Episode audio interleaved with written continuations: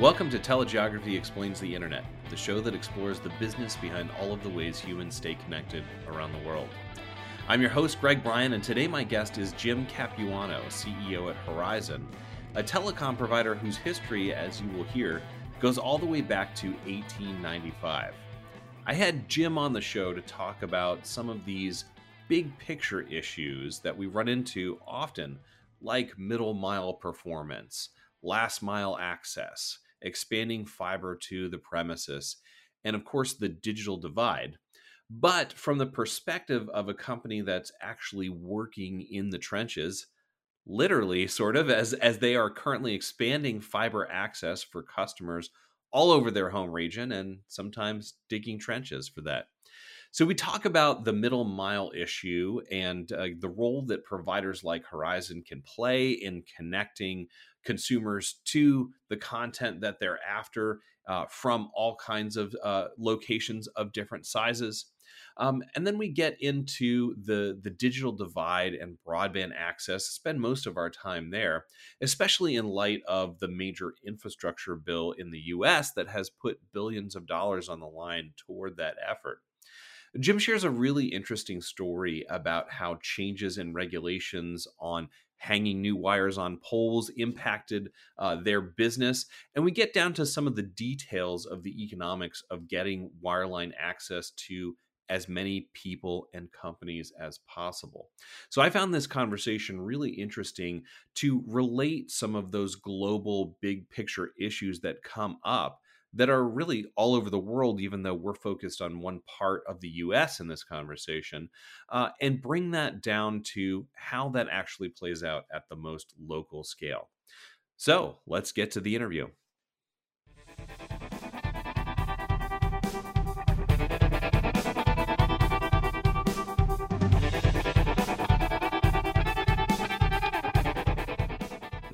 All right, uh, welcome to the show, Jim. Thanks for joining us. Oh, thank you for having me. Very exciting. Great. Um, so, I, you know, I always start out the show uh, with uh, just a background of of you, and uh, in this case, I think maybe a, a, background of, of Horizon as well. I'm sure that a lot of listeners are, are not familiar with uh, with you as a, as a company. So, yeah, yeah, no. Uh, so, well, again, thank you. So, just a, a little bit of uh, my background. you know, I'll, I'll bore, bore you to go back to high school when it all started, right?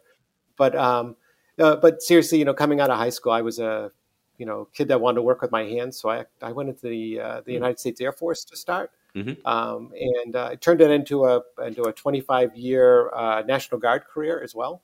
Uh, so it was kind of ah. like my other life for, for many years. Yeah. Um, but uh, but going from from there, where I worked on electronics and you know radar equipment specifically, um, I got a job with MCI Telecommunications mm-hmm. as a field engineer, um, and then you know, which was an incredible time. Really lucky, if you will, to get into uh, a you know a fiber optic based uh, you know career path. Uh, you right. know, I was a, I was working on fiber splicing and DWDM equipment and microwave radio even back then, and mm-hmm. some synchronous and asynchronous and all kinds of really you know uh, interesting uh, you know uh, transmission platforms that were all using fiber as the base.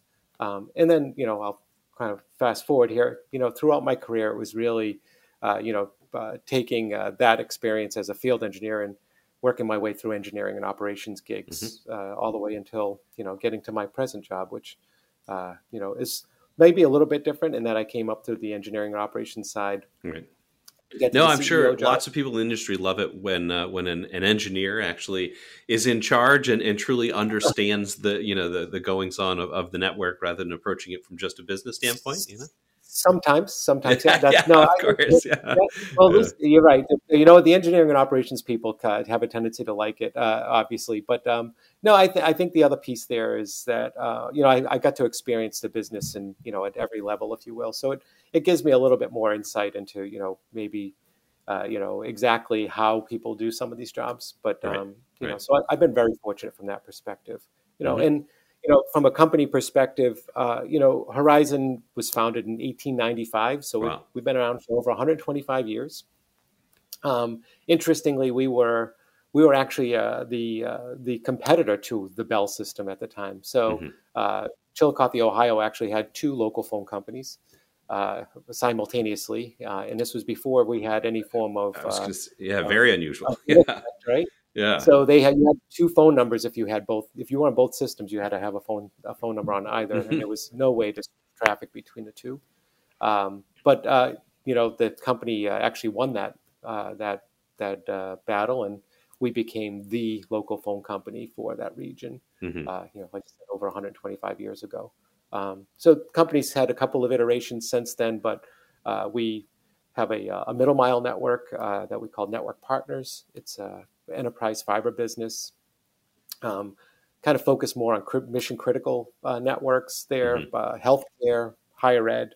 Uh, you know, we also sell to you know wholesale uh, to other carriers. Um, we support uh, cell tower backhaul uh, and small cell as well. So you know, kind of a you know the the you know the infrastructure or you know or foundation company, if you will, for most of the communication services in that region. Right. And then finally, the latest division of the company is our fiber to the premise business, which there's a lot of talk about. Obviously, uh, the, uh, this in you know this particular area in our industry. Um, you know, it's uh, it's interesting because it's a you know it's it is a, uh, a residential service platform, um, but there's a lot of private money being invested in it as well mm-hmm. as you know we've all heard about the infrastructure money coming right. into the region. Yeah, definitely mm. something I want to get to there. You know, be- before yeah. we move on to that, it's, it's, I think it's a really interesting perspective here of sort of the the ILEC, the the transport fiber provider, and then also ISP. Um, but you, uh, you, had told me uh, when we talked uh, previously that uh, that you're actually the the first CEO of the company to not have the same last name. Could you take us yeah, through that, that history? Yeah, yeah, yeah, it's a little bit. Yeah, it's pretty amazing. Um, the company again, uh, I think was in uh, 1900 was the uh, was the last time there was somebody with a different last name. So wow. the, family, it was a family-owned business for you know for for over 120 years. Yeah. Yeah. Now I think that really brings into perspective, especially for, you know, most, most of our listeners, um, you know, come from, from North America, but we certainly have listeners in, in Europe and elsewhere around the world. sure. And so understanding that picture of, of the, the, you know, in the U S, well, we'll, we'll say the word probably a lot, uh, ILEC, but, you know, local, local, oh. uh, telephone company that there's hundreds of them, right? You know, sorry. Yeah. yeah. Exactly. Yeah. I was going to say that's a, that's a pretty good takeaway. Cause I, I think, um, you know, often we hear uh, incumbent LEC, uh, but uh, independent telephone company is also a, mm. a pretty common mm-hmm. term. Mm-hmm. the independent telephone company was a company that was not part of the Bell system back in the day. Right. So, uh, you know, like you said, hundreds of them that are, you know, uh, and almost, you know, I would say many of them, uh, if not most of them, are still family owned. So, right. um, family or community owned, right? Mm-hmm. So, a lot of these small communities were uh, had uh, shareholders were, you know, where the uh, you know where the actual uh, residents where they you know they chipped in if you will to uh, to fund their their telephone company back then right uh, many right. of them were founded by farmers you know that those types of things so yeah. yeah. well, and I think it cues us up well for for the gist of this conversation, which is going to be, you know, first kind of talking about middle mile as, as an issue, and then secondly, the digital divide and the, the difficulty of local access. But that the reason that there's these hundreds of ILECs still mm-hmm. left in the U.S. is, is our, our geographic uh, diffuse nature in the U.S. That it was, you know, it didn't make economic sense for for the big sort of urban telecom companies always to necessarily build out to to every you know sort of end user. Um, so I, I, I, that's why I think uh, I really wanted your particular perspective of, of running a company like this. Um, so Jim, I think maybe we'll we'll start with the middle mile. Um, I thought you know maybe you could give us from your perspective a definition of the middle mile. Lots of listeners to the show have heard this term used. It does get used in slightly different ways depending on who's talking. But um, as a middle mile provider in the U.S., um, uh, how do you define that segment? Right. Well, I you know when you look at these, you know, especially where in in parts of the country where you have, uh, you know, these independent telephone companies or ILECs, um, you know, the the infrastructure that's needed to move the traffic from their from their communities, you know, to uh, you know whether it be the internet drains, you know, uh, you know, the tier ones.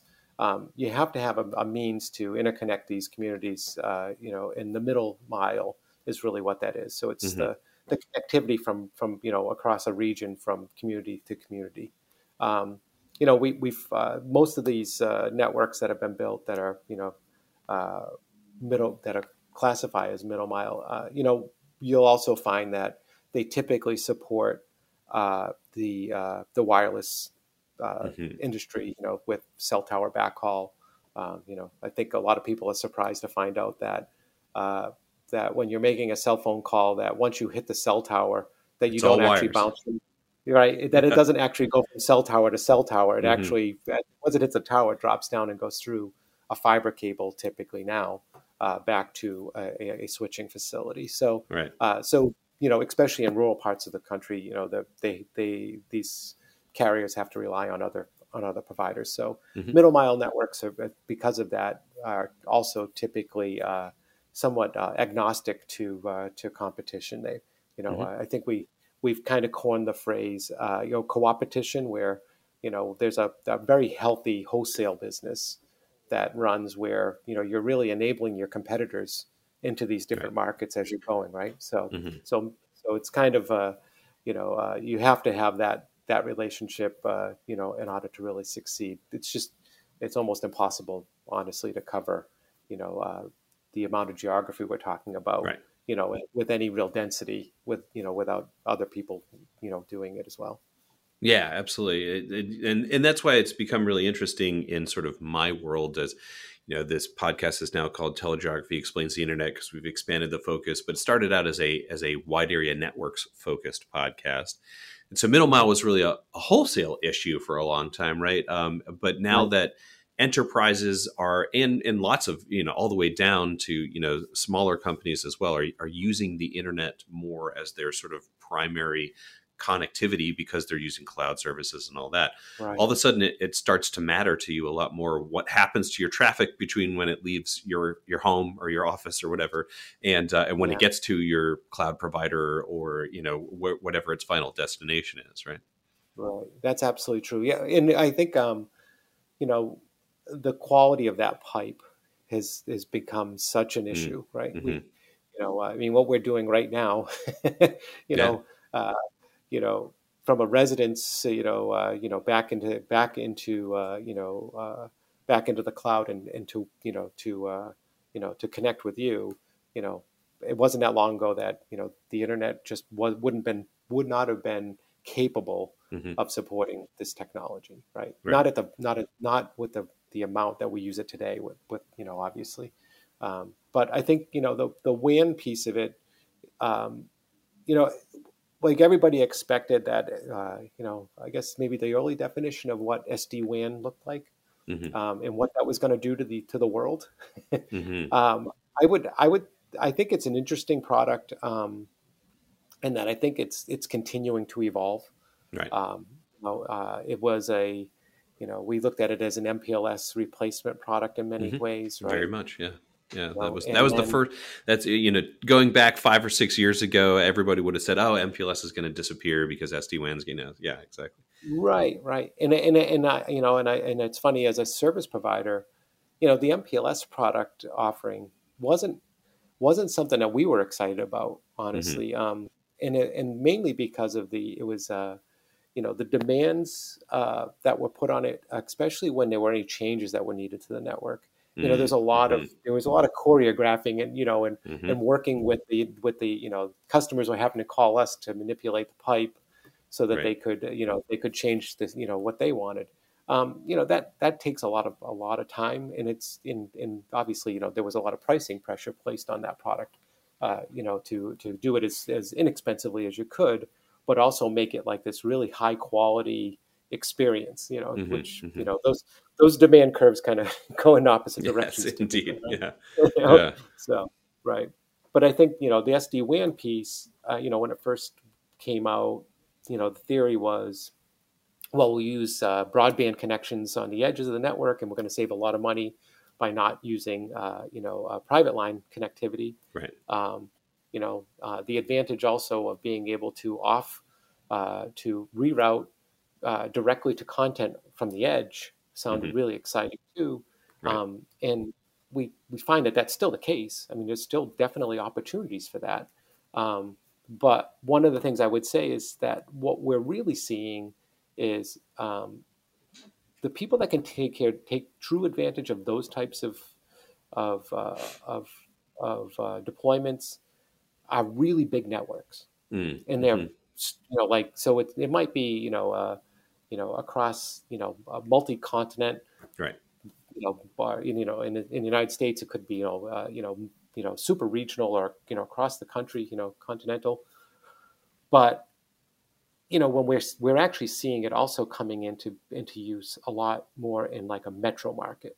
Mhm. So say that you have a bunch of um, uh, you know banks are a great example, right? So like regional banks, they'll have branches where you know they want to be able to use you know the uh, uh, the ability to you know reduce the cost, if you will, on on the, the private line piece. So you know you don't always need a lot of bandwidth to go to a to a uh, to a bank branch. Right. So you know broadband might be okay for that, but what we're actually finding is that one when you're in a smaller region, the ability to offload that traffic and send it directly to a content provider, um, you know, the latency isn't really a factor anymore, right? It's in a, Mhm. you're already in the metro, right? So, Right.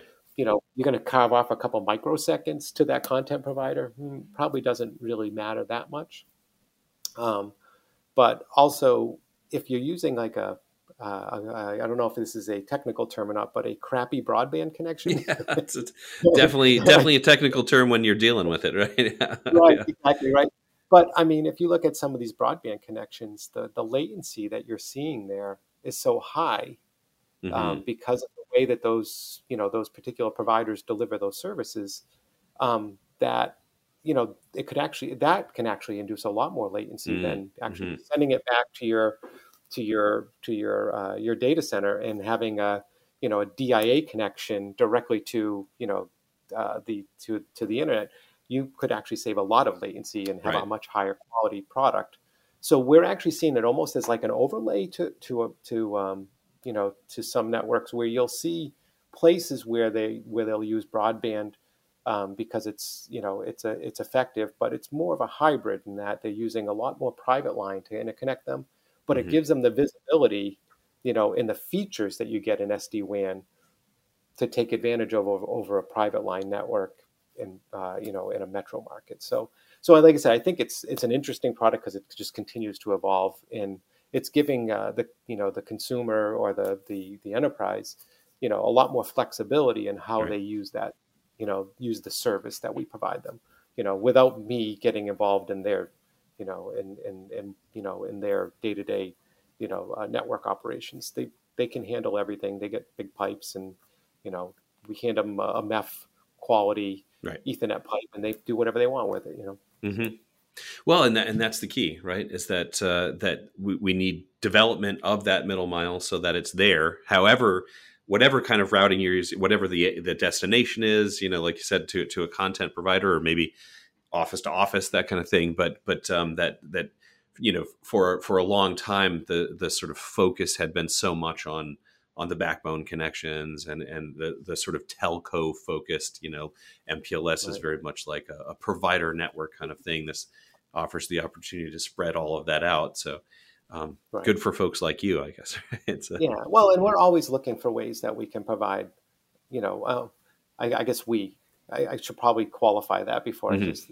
Not all, not all service providers may think the way that I'm that I'm suggesting, and Of I'm course, sure that yeah. you know there, there, would be great debate on what, what I just said about you know where the hybrid uh, SD WAN product is going Mhm, right? mhm. But it's just like it's what we're seeing in, in, in our region, you know, in Ohio. So uh, largely, so you know, I I just think that wherever we can find ways to improve the experience for our customers, you know, that's always going to be a focus for us. You know, um, you know, we're always trying to find ways to uh, to reduce the cost so that we can provide that service, you know, competitively against you know other people and still provide a higher quality of service. Mhm. You know, that's you know, it's hard to do. I'll be Yeah. honest. You know, Very, very hard to do. Yeah, it was, well, that that cues me up. I think great for for sort of the next major topic here of of the, you know, broadly the the digital divide, but the the way that we think of it, at, you know, from our perspective at telegeography, for example, is more like local access, right? You know, broadband availability, that kind of thing, right? Um, so I just wonder if you could maybe start us out with um, the the big picture of of what is what is the problem here, whether it's consumers, residential, small office, home office, all the way up to the enterprise because enterprises with with thousands of sites around the world have offices located in rural Ohio sometimes, right? So, um, so if, I wonder if you could sort of lay out uh, the, the, the problem uh, from the perspective of someone who solves it, as you will, as you, if you will, you know. Um, you know, uh, boy, so the problem. Yeah. Yeah. Yes. Exactly. yeah. No problem. It's a layup. It's a layup. Yeah. Right? Yeah. Look, I would just, I, I, I, guess I would lead off by saying, um, you know, fiber to the home, you know, and the, you know, the digital divide. Uh, so first off, you know, we, we definitely have a tendency to focus on rural America when mm-hmm. we talk about this. You know, obviously we, we provide, uh, you know, services to, to some, uh, some, you know, relatively rural uh, areas of, uh, of Ohio and, uh, you know, West Virginia, in Indiana. Um, but I, you know, it's funny. We, we kind of get caught in this where we talk about, you know, just these real rural areas, and the reality is that it's not just rural America mm-hmm. that's struggling with this too. Mm-hmm. You know, mm-hmm. I mean, you can get into downtown, yeah. you know, USA in a lot of places and still have these same problems. So, right. you know, so I, I kind of, you know, first off, you know, to put the spotlight on it, it's not it's not a just a rural problem. It's a it's it's a it's a national problem, and we, you know, uh, we have allowed. Uh, I guess I'll go down the path of you know the the where uh, you know competition and and and, and you know and, and, inviting competition into places obviously is has not all uh, hasn't always been you know uh, I guess I'll, I'll, use the word fair. Sure. Yeah. No, I mean that that that history in the U.S. is difficult. You know, it, it, I always when I explain it, especially to lay people, like to say, okay, well, you have this problem of uh, if if you plug something into an outlet in the wall, there, there's a single outlet, you know, um, and and there's this difficulty people have getting over is is the internet like that? Right? Is yeah, it, it, would be silly to have you know sort of two different electrical outlets or or is the internet mm-hmm. something different? And i think that's been the the the fight that we've been having since telephone yeah. service came along in the late 19th century right? You know so sure. yeah, yeah, and it's definitely different. It's definitely different um and it well and it's and it's increasingly so. Right. um exactly so, yeah. you know, and, and i would say that you know so the you know the real issues to to getting you know to kind of you know uh, you know bridging the divide. Well, you know, first off, recognizing the actual problem was probably the first piece. Is you mm-hmm. know, so where is the divide, right? And you know, you got you're to have to have those anchor points, if you will. But you know, I would say that you know whether it's um, you know wherever it is, the the ability to get uh, you know fiber cable, which is how we how we bridge the majority of it today. And mm-hmm. you know, a lot of uh, other technologies, but you know, at, at, at, the base of it all, there is a fiber optic cable somewhere, right? Right. Whether right. A, exactly. A and, and, just to make that clear to anybody listening and that, that doesn't think a lot about broadband access or local access or whatever, that you know, essentially, if you're not talking about fiber to the premises, then you're ultimately going over one of two technologies: a coaxial cable or a twisted pair. And right. coaxial is a little bit larger, but has its drawbacks in some cases. And Twisted Pair just does not have the bandwidth to meet modern day demands, right? So. Yeah, exactly. And we, and, you know, we've done a lot to to improve the Twisted Pair piece, you know, and and, and coax obviously as well. Um, but you know, whether we're we're bonding multiple pairs of copper together to mm-hmm. get you know larger throughput, um, you know, with a DSL type product, or you know, with the the uh, on the coaxial side, you're talking about uh, you know the uh, my geez, that, the technology just fell out of my head. That's how much I I, I think about it, right? DOCSIS, uh, it? Yeah. DOCSIS, thank you, yeah. DOCSIS for So um, so you know when, when we look at it, we look at it as a as a fiber solution. Mm-hmm. Um, you know, mm-hmm. uh, it, it is the future proofed product offering, right? right? I guess maybe one that, that that we didn't mention was it was wireless. You know, we mm-hmm. do see uh, WISP uh, right. Out there trying to use a you know uh, fixed uh, wireless or um, and then we're also seeing the the uh, the cellular providers providing you know uh, you know these uh, you know pucks if you will that mm-hmm. that that, that connect to their 5G networks and whatnot.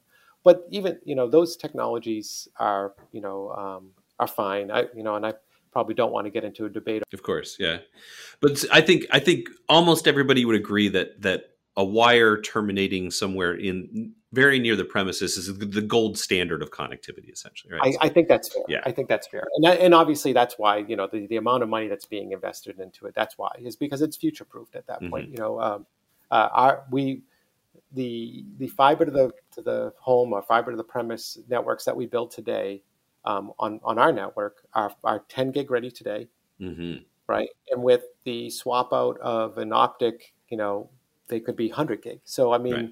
you know, the the infrastructure, you know, the, the you know to support this, you know, there there is no bandwidth number right now that I can that we can say, well, Mhm. this it would cap out at whatever. Well, you know, with with a couple of swaps, it there isn't a, a limitation right now. So right, right. Whereas uh, on some other transport medium, uh, Yeah. you may run into some, uh, you know, sort Right. of speed limit that's that's insurmountable, right? You know. Yeah, the next time you need a terabit at your house, you let us know. Yeah. we'll tell you how to do it, right? So, but I mean, so but kidding aside, I mean, we, we so we actually do build it where we we use a uh, a, de- a dedicated fiber to every Mhm. home. So we're not, um, and, and in doing that, like I said, now all we're really doing is plugging it into a different port on a Right. in a box. So you know the, the, the that piece has been solved back to the home. We don't have to do a whole lot of work to actually increase the amount of bandwidth we can we can provide. So again, today I can I could do 10 gig to any to, to, to every home, symmetrical 10 gig too, which is the Mhm. other surprise, right? So um, so anyway, I guess you know to the you know the what we've decided uh, to to move forward with is you know a, uh, a fiber based solution that uh, is, will support symmetrical uh, one gig right out of the gate. Uh, we also have, you know, again, we can do five and ten gig as well if as needed, but it's not something we market. But you know, Mhm. the infrastructure is there. Um, most consumers are still trying to get their head around the idea of having a symmetrical one gig connection. Yeah, I Um, mean, absolutely. You know, c- consumers even when when you're talking about IT infrastructure managers at, at major corporations, right? So we we, we do a survey of of, of networks um, of of uh, major, you know, sort of like Fortune 1000 size companies, and it's st- it's still the case uh, for for MPLS. Most offices are 20, 50 megs. Even on DIA, it's 100, 200, 500. Where you know, um, so Right. so getting everyone a gig is is definitely a massive leap from what's available out there in many cases. Yeah. Well, and I would point out that you know I, I mentioned earlier, you know, uh, so when we talk about speed, right? Everybody goes, well, I have a, I have a, you know, I have a 500 meg connection. I have a, well, that's speed. It's contended. That's not speed. right. right that's not speed first off that is Right. not speed right speed is is how quickly can you get to your content back Right. right uh, is you know that's speed right so so we focus a lot on latency Mhm. and, you know with our Mhm. network that is that is like uh you know the, the quality of the pipe is really um has a is is truly more defined by the latency on Mhm. the pipe you know so uh, i can say i'm sure i'm not alone in uh, that i have myself and many of my friends can tell you that they have very large connections into their homes that still have issues with pixelation on video and so forth. Mhm. and so and a lot of that is just the the, the latency that they have to the to uh, on their networks. So um, you know and then you know when you talk about buying a really large pipe um, you know we obviously you know as a as a provider i mean you know we're we're you know we want to be able to support whatever applications our customers are running Mhm. so you know even you know in these residential markets you know it's interesting that you know we do see people buying one gig connections you know um, it might be a little bit of bragging quite honestly you Yeah, know, sure. I mean, you know, saying that everybody needs, yeah, needs a full one gig right but uh, but from a cost perspective you know it's it's not a huge uh, you know delta from you know so from say a 500 meg Mhm. connection to a one gig connection so you know uh, especially you if that middle mile piece is already in place, right? So, yeah. right exactly right? yeah, Yeah, and, and that, that's exactly right. So I think you know the, you know, we've decided that you know fiber is the best way to do that. Um, but you know what? You, that's a great segue, and I appreciate that. Is that middle mile piece for us? Um, having that that foundation uh, to run our networks over, you know, these smaller, uh, you know, uh, metro, uh, I guess call them re, uh, residential markets. Mhm. Um, we build typically right on top of that. So that therefore I can manage, I can control, you know, uh, the, what happens to that the throughput coming back as well. Mhm. So again, when I focus on latency, I'm also focusing on all right. Well, I also have this you know really high speed middle mile network that I can leverage, you know, for my for my residential network. So Mhm. my residential customers are getting a very high quality product, Right. and but it's really hard to. I guess I would say it's really hard to to, to show that. Like Mhm. people, I think that finally we one one of the this is going to the, the craziest thing ever said. One of the great things that come out of COVID, right? right. Yeah. Right.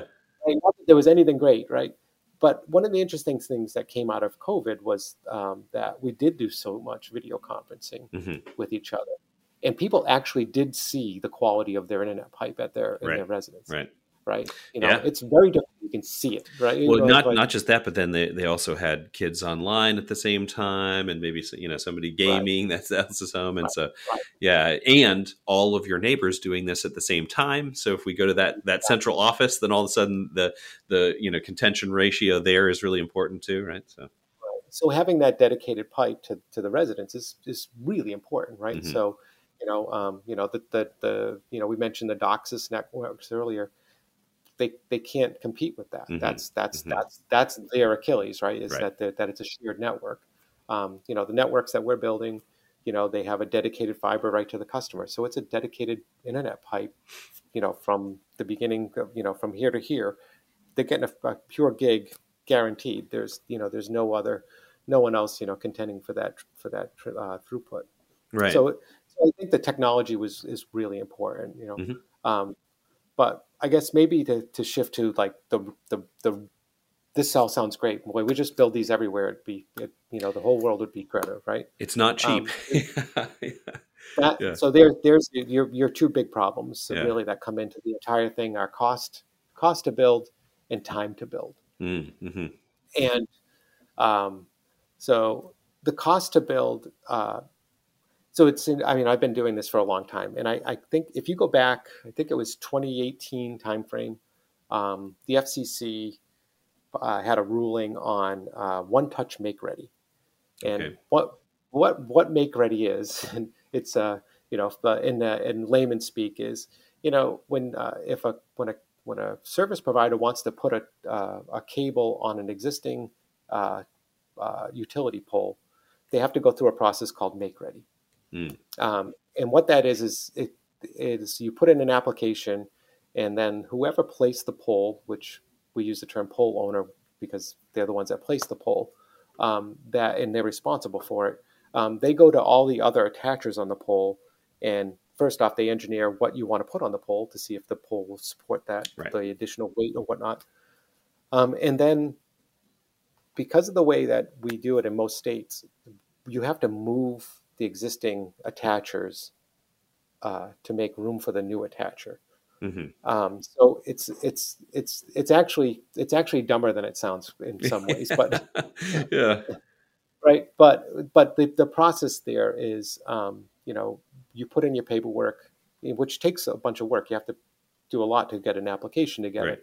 and when you put that in um, in most states it goes into uh, there is no requirement for there's not like a shot clock where it's you know the the, Mhm. the utility has like six months to get back Right. to you most states there isn't one so it could just happen whenever they feel like it.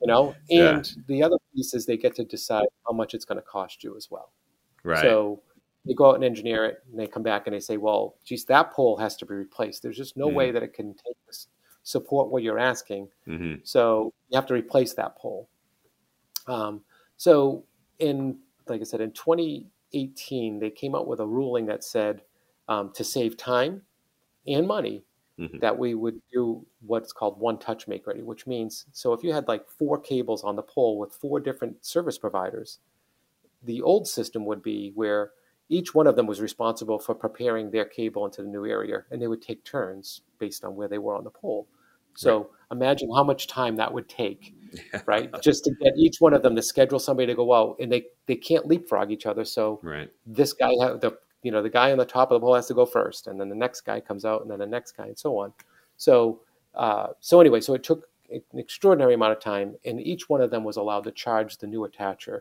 for that work hmm so it was very expensive as well or at least that's what we thought Right. Right. since then they passed this rule where we would be able to use one contractor to go out and move everybody's cables all at once Right. right so it'd be a factor of four in time Which- savings right Economy of scale and just kind of common sense, right? Right? it just seems like it would be the the ultimate solution. Um, Yeah. Well, so all right. So now we're in 2022, and I'm I, I'm going to tell you some bad news. and um, the make ready process actually takes longer, and it is more expensive than ever. Okay. So whatever that whole scenario was, it didn't really work out the way we had hoped. Mm-hmm. Um, and you know, and I and I I guess I should be clear. I'm not. I'm not. Uh, I'm not here to uh, to complain about the utilities. Uh, Sure. That's not. That's not the point.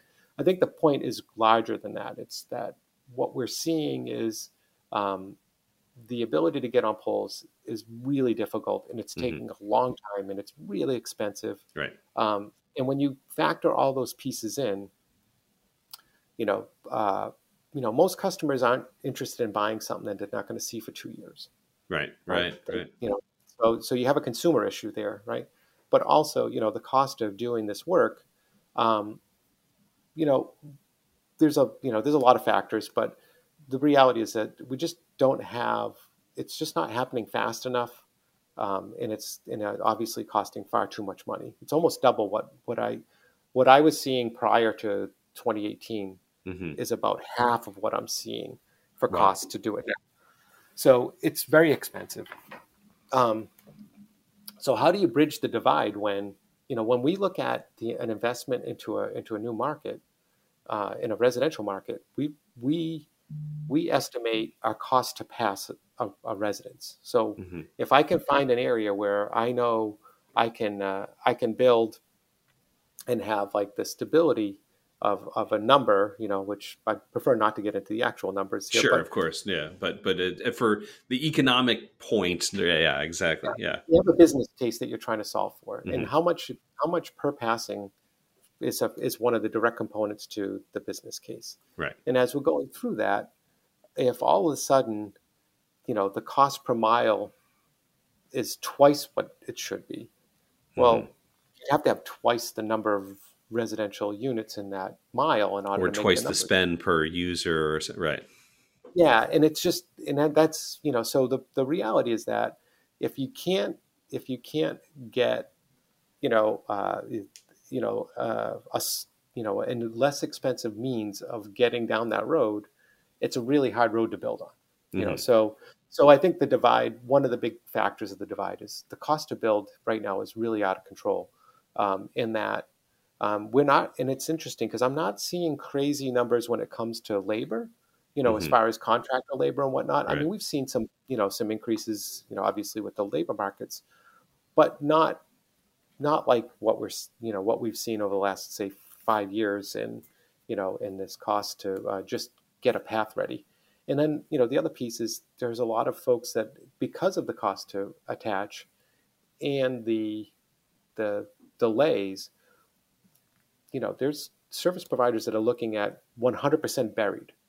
That is a very Mhm. expensive means to, to build a network too, and it and you know and it's unfortunate if you think about it that you know like you could do it, you could you know you can plow cable into the ground or you can directionally bore it you know Right. uh, into the ground, um, but again it's it's a, it's it's uh, very time consuming and there's a lot of labor that goes into it, whereas the utility pole infrastructure is there. It's our it exists and and um, you know can be serviced fairly easily right you know so yeah you don't have to dig Exactly, a hole exactly. to service it yeah and uh, obviously there's there's advantages to putting it underground Sure. you know like from a storm damage perspective Right. and so on but you know also you know most most utility lines you know what- that are maintained they you know they're the you know the the types of storms that we deal with i mean yes there there are outages due Mm-hmm. to storm damage and whatnot of course but you know that's there's other ways to work on that too right? There are Mhm. network there are network technologies you know that you that you overlay to solve for Right, you know right. for, for, yeah. for paths right? It depends on the leg too right? So there's like you know certain certain you know look at your again your your your electricity right? It's that uh, of course it's buried in in your neighborhood but then if it's going out to a trunk line that you know it's much more efficient to have you know so. Onto a high tension line. Right. right exactly right that's that's aerial by the way as soon as it gets onto that right right So yeah, I so I so I guess one you know part one is the cost to build is a huge factor in the in the the the Mhm. uh, fixing the, the you know the digital divide. Um, you know the time factor obviously is important as well.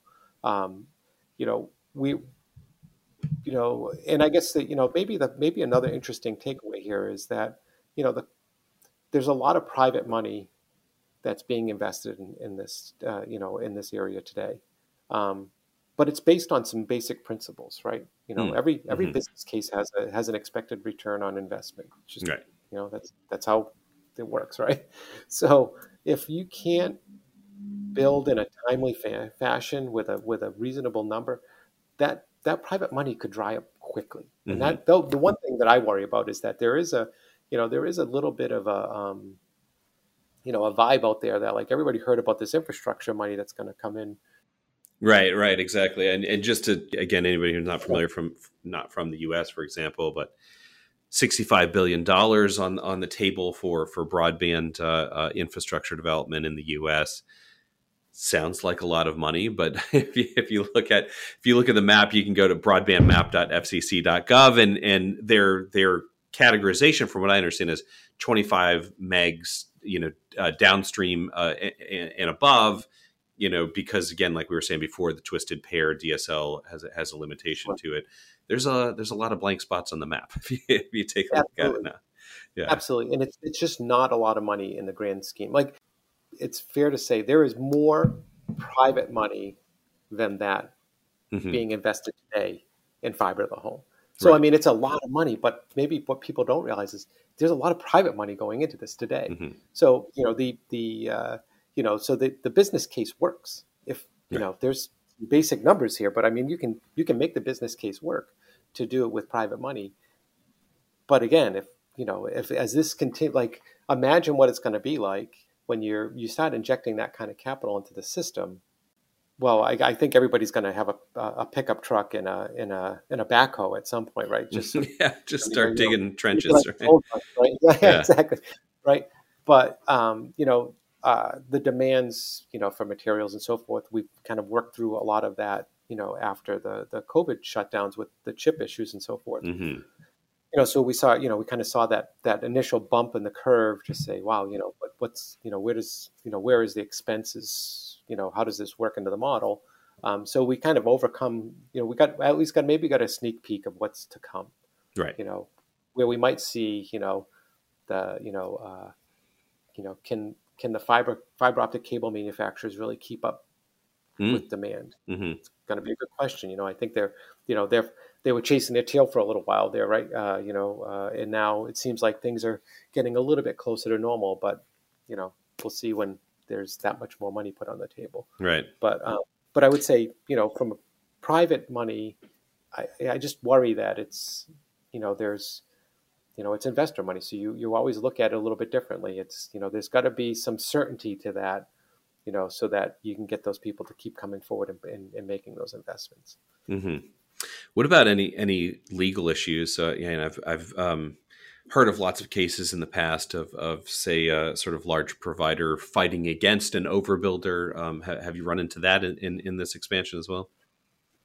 We haven't seen a lot of uh, of direct, you know, legal action. I would say that. Um, so there was a there was a process run. Hmm, I guess it was two years ago, maybe a little bit longer, uh, called RDOF, and mm-hmm it was like a, a reverse auction process where more or less you you were bidding against other people, and it was more or less who was willing to put in the most money for that area would win the bid, if you will, mm for that region, and they would mm-hmm. get the you know the offset, if you will. Um, one one of the interesting things there was that because of the way the rules were written, it more or less locked down. If you if your community received an RDOF award, you weren't you well, I, and I don't know that this is completely true at this point because it, it went so poorly, but they were more or less locked down, or they were supposed to be prevented from getting other federal funds. Right. So the you you know if you went through this cycle, you didn't get to go after this other cycle, if you will. Um, in that there were really no penalties to bidding it down. Mm. So mm-hmm. so you could. I'm not suggesting. I guess don't do this. yeah, don't try this at home. Yeah, yeah. yeah. But there, you know, but there was a possibility that you know people would go in and they would oh, they would bid bid deals down to the point where no one where they would win them, but probably have no intention of ever actually building them. Mm-hmm. there's no penalty and it would prevent competition right from i see yeah Mhm. So, it, you know, it was kind of, you know, again, I, and I think there's, you know, there's been obviously a lot of turmoil after, from that point on. And then when this additional infrastructure money was announced, you know, a lot of people were like, well, hold on a second, maybe we don't want this uh, this other thing anymore. Mhm. Maybe we would rather do that one kind of thing. So we really haven't seen any like direct uh, legal uh, exposure there, but it's been more, um, I guess it would be more subtle, if you will Mhm. they were Mhm. a little bit more creative, if you will. If there are, if there are, you know, where there's uh, barriers being put up, they're probably a little bit, you know, a little bit slyer about how they do it.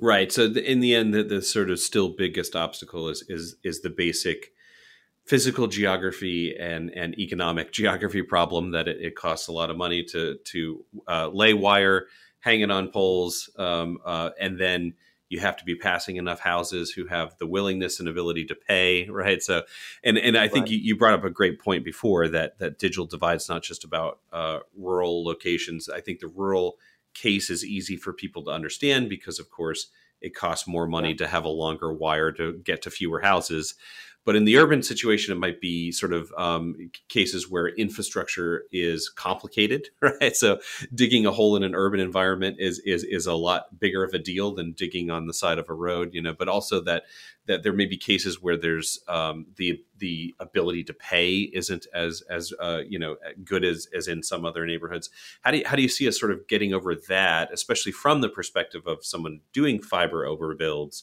Um, uh, do, do you have to lower prices for, say, residential uh, services, and then you, you make that up in business, or you know, again, no specific numbers here, but but what's your what's your sort of take on the economics there?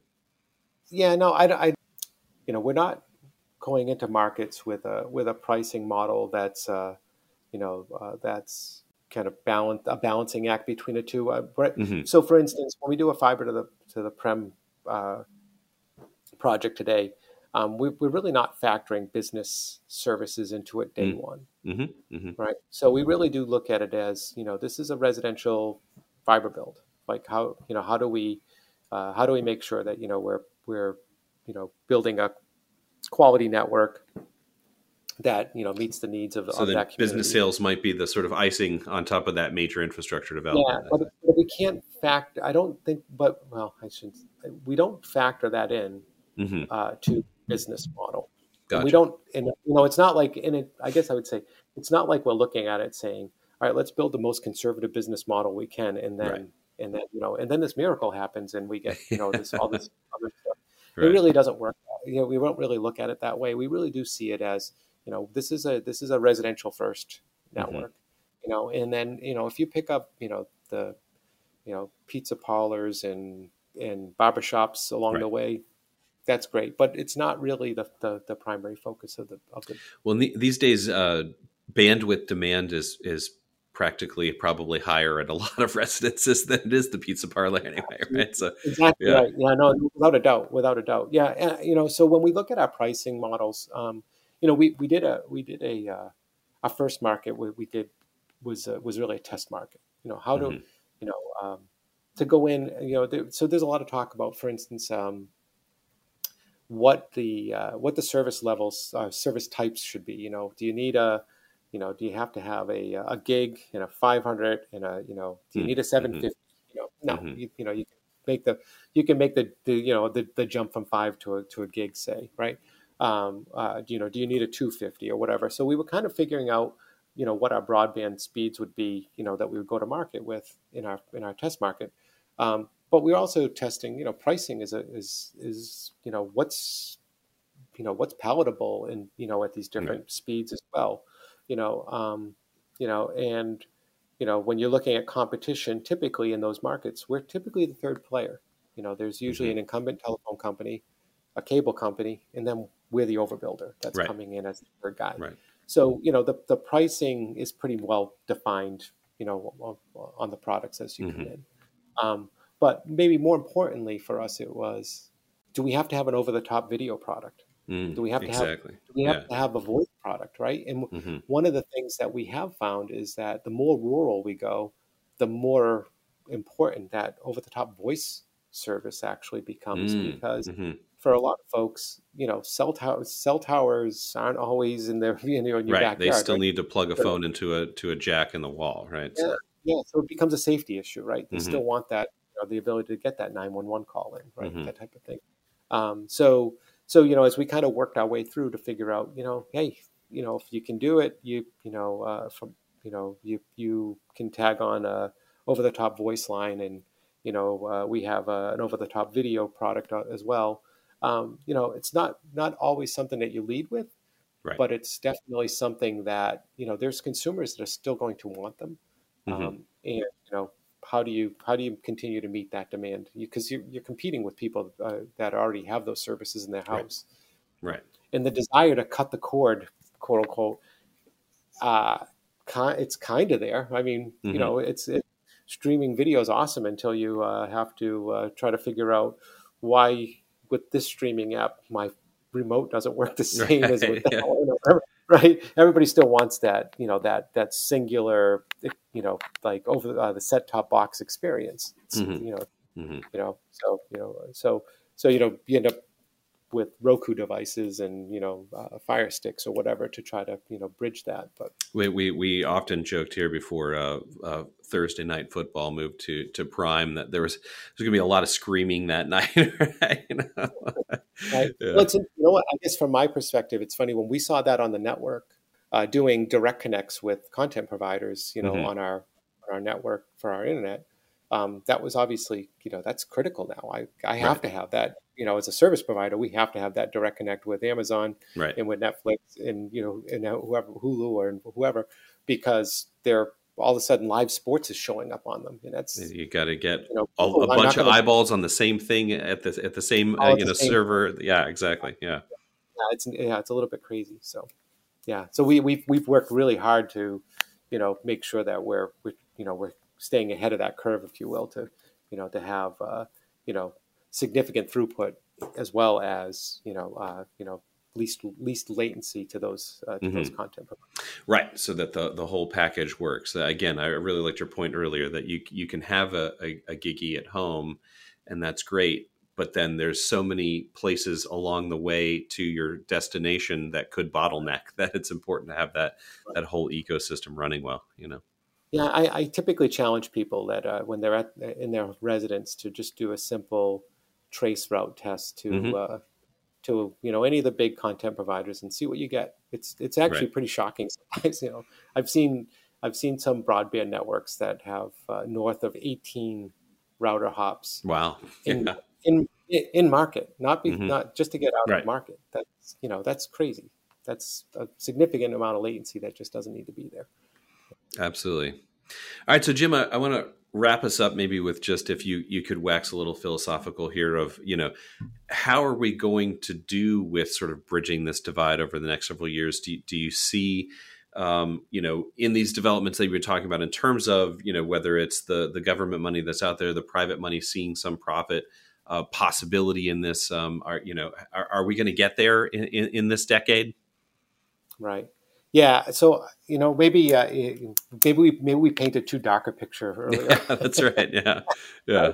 yeah. No, I I I, I do think that um, a lot of the, a lot of the issues that I brought up, you know, whether it's uh, you know the, the the speed and the cost, you know, that that's getting more and more of a spotlight, right? Once eyeballs get on that stuff, you know, people start start to start to uh, to drive change, and I and I Mhm. do think that there will be uh, some significant change. You know, as I said earlier, I you know I'm not here to complain about the utility. I look, they what a nightmare of a project they have ahead of them. Right. You know, Right. they, they're all of a sudden there's you know there's a hundred, you know, no more than a hundred, right?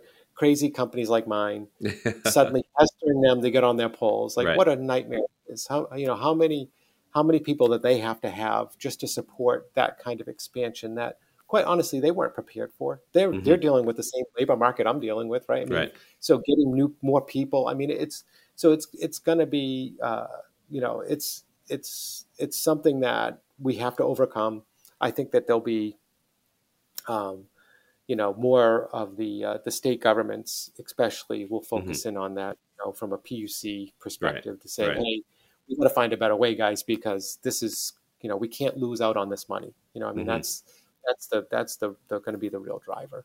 Um, so I think as peop, as that stuff happens, it, it's going to take a couple years probably. In in in in true form, it will never be perfect. We Mhm. all know that, right? But I do think that we'll see, you know, as the money's, you know, uh, as the money drives change, it will. Um, you know, I think that we'll end up with a better utility infrastructure on the back end Mhm. of this as well, Right. right? Right. I mean, we're doing a lot of upgrades uh, on the backs of these uh, broadband projects. So that, Right. so I think that's also another great outcome there. But, um, but I think you know the the the maybe the the reality of it is, you know, we're going to make a pretty good dent in, you know, in broadband uh, in the country, you know, as far as uh, bridging the divide. Um, but even with the money that we're that's that's out there right now, I, I there's always going to be some percentage uh, Mhm. that we just can't get fiber to. Right. It's just the it's just not going to going to uh, going to work without uh, without a lot of help. So you know, like I said, I kind of think it's going to. I think, matter of fact, I believe the BEAD money is planned for over. It's a ten year cycle, Mhm. so Mhm. it's fifty five billion dollars, but it's over ten years. Over So 10 it's years, right. Crazy like that, yeah. So it's you know I don't know how that's really going to work. We really haven't seen that yet. Mhm. Um, but uh, so, I, like I said, I think you know as we go along, it's going to take time. Um, I think that you know the, that technologies like uh, like uh, low orbit satellite is still going to be a thing. Mhm. Um, you know, it's, it's going to be an, a really important thing in, in more rural areas, and by offloading these services, you Right. know, in the more more densely populated areas, you, you know, you'll get better throughput there. Mhm. You know, so yeah, it- there's just some there's some physical geographies where pulling wires is just never going to make economic sense, even with all the public money in the world, right? So, interestingly, so we, we we did receive some some state money recently, and you know if you do the math, I uh, I think the uh, uh, Ohio House Bill two money, which you know again, uh, if you take the, entire thing, I believe it was it comes out to funding uh, ten thousand dollars per passing. oh wow, what was funded. There. yeah, So it's a lot of money. You, Yeah. you know, I mean, I, I don't know what you're paying for your for your broadband, but yeah, to get ten thousand dollars back on that number is going to, it's to take a while, right? yeah, So, sure. Right so you know, so I, I guess you know, there the motivation is there. I think Mhm. you know to to overcome it, you know, and find and find ways. Um, you know, what I just mentioned that's that's actually state government money, not has Mhm. nothing to do Right. with the federal Right. money. So like, money's coming from every possible angle to solve for it. You know, um, so I think there's you know I think there's hope, but but you Mhm. know, I, but it's going to take a long time. Yeah. a really long.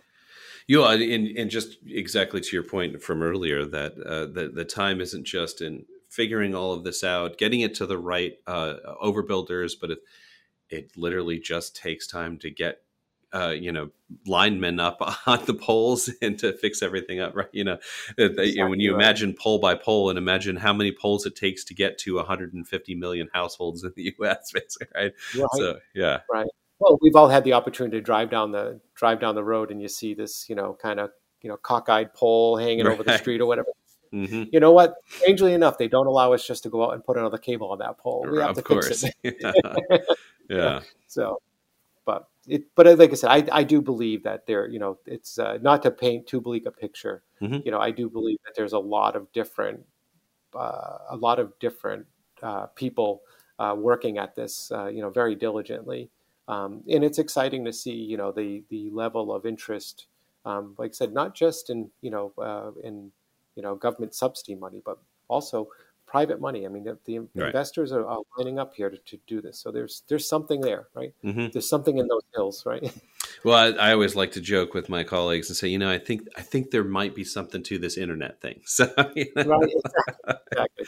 yeah, and you know, like we said, over, over the past several years, we, we've seen um, at the residential level just how crucial all of that was for the world. We would have been in a much worse position. I end up saying this all the time, but if if, if COVID had happened even five years earlier, um, before streaming had become a big thing, then that that neighborhood infrastructure wouldn't have been as robust as it was, and we would have been in a very different world. You know, so I completely agree. Yeah, I, I you know the, the the efforts of the last uh, you know like you said five years alone um, have really changed. You know, you know even in like I mentioned the DOCSIS stuff. You know, Mhm. even in the, in the, in the with the the cable codes, you know their ability to uh, increase you know uh, speeds up into that you know 400 uh, megs it, it, changes it changed everything for for you know from a video perspective yeah i think you know we were still sub 100 100 meg connections you know mm-hmm. so which is why it's interesting to hear 20 like the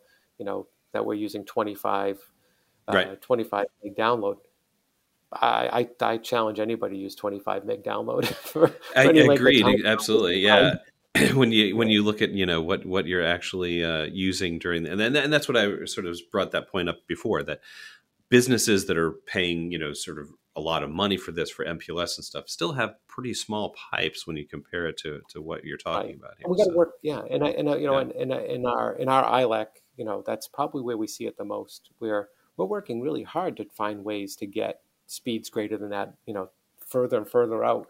You right. know, and we you know we call it edging out. You know, we're constantly building mm-hmm. fiber and then, you know, kind of expanding a little bit further from a maintenance perspective to bring fiber a little further out, a little right. bit further out. So we make some big investments up front, but then you know to get to the you know to the to the ed- the true edges of the network, it, it takes time and, and because it's very very expensive. Yeah, Absolutely. Well, this has been really interesting. I love how we, we could bring it back from the perspective of very often we're talking about, you know, the the global, you know, DWM business or submarine cables, or to bring it down to that perspective of every single one of those bits is getting to some eyeballs in a house somewhere, and, and how to get there. I think is a really fascinating story. So, thanks for Jim for joining us. Is is there any way that uh, folks listening could could keep up with what you guys are doing at Horizon? Um, where where should they go to find you? Yeah, so we're on all the all the uh, the typical social media platforms: mm-hmm. LinkedIn, Facebook, Twitter, and such. Um, uh, on our website, uh, which is horizonconnects.com, uh, we are uh, we also have uh, we do some blogs there as well, and you know white oh, papers. Good. So mm-hmm. if you're interested, you know those are those are good places to kind of see where we're winning some business, as well as you know some of our white papers or solutions that we've been able to put out there in our markets. Excellent. All right. Well, thanks so much for joining us. Thank you so much for the time. This has been super. Thanks for listening. Telegeography Explains the Internet comes from the experts here at Telegeography. It's edited and produced by Jane Miller, and it's hosted by me, Greg Bryan. And I also wrote that theme song you're listening to right now. To learn more about our data, jump over to telegeography.com, and we'll see you on the internet.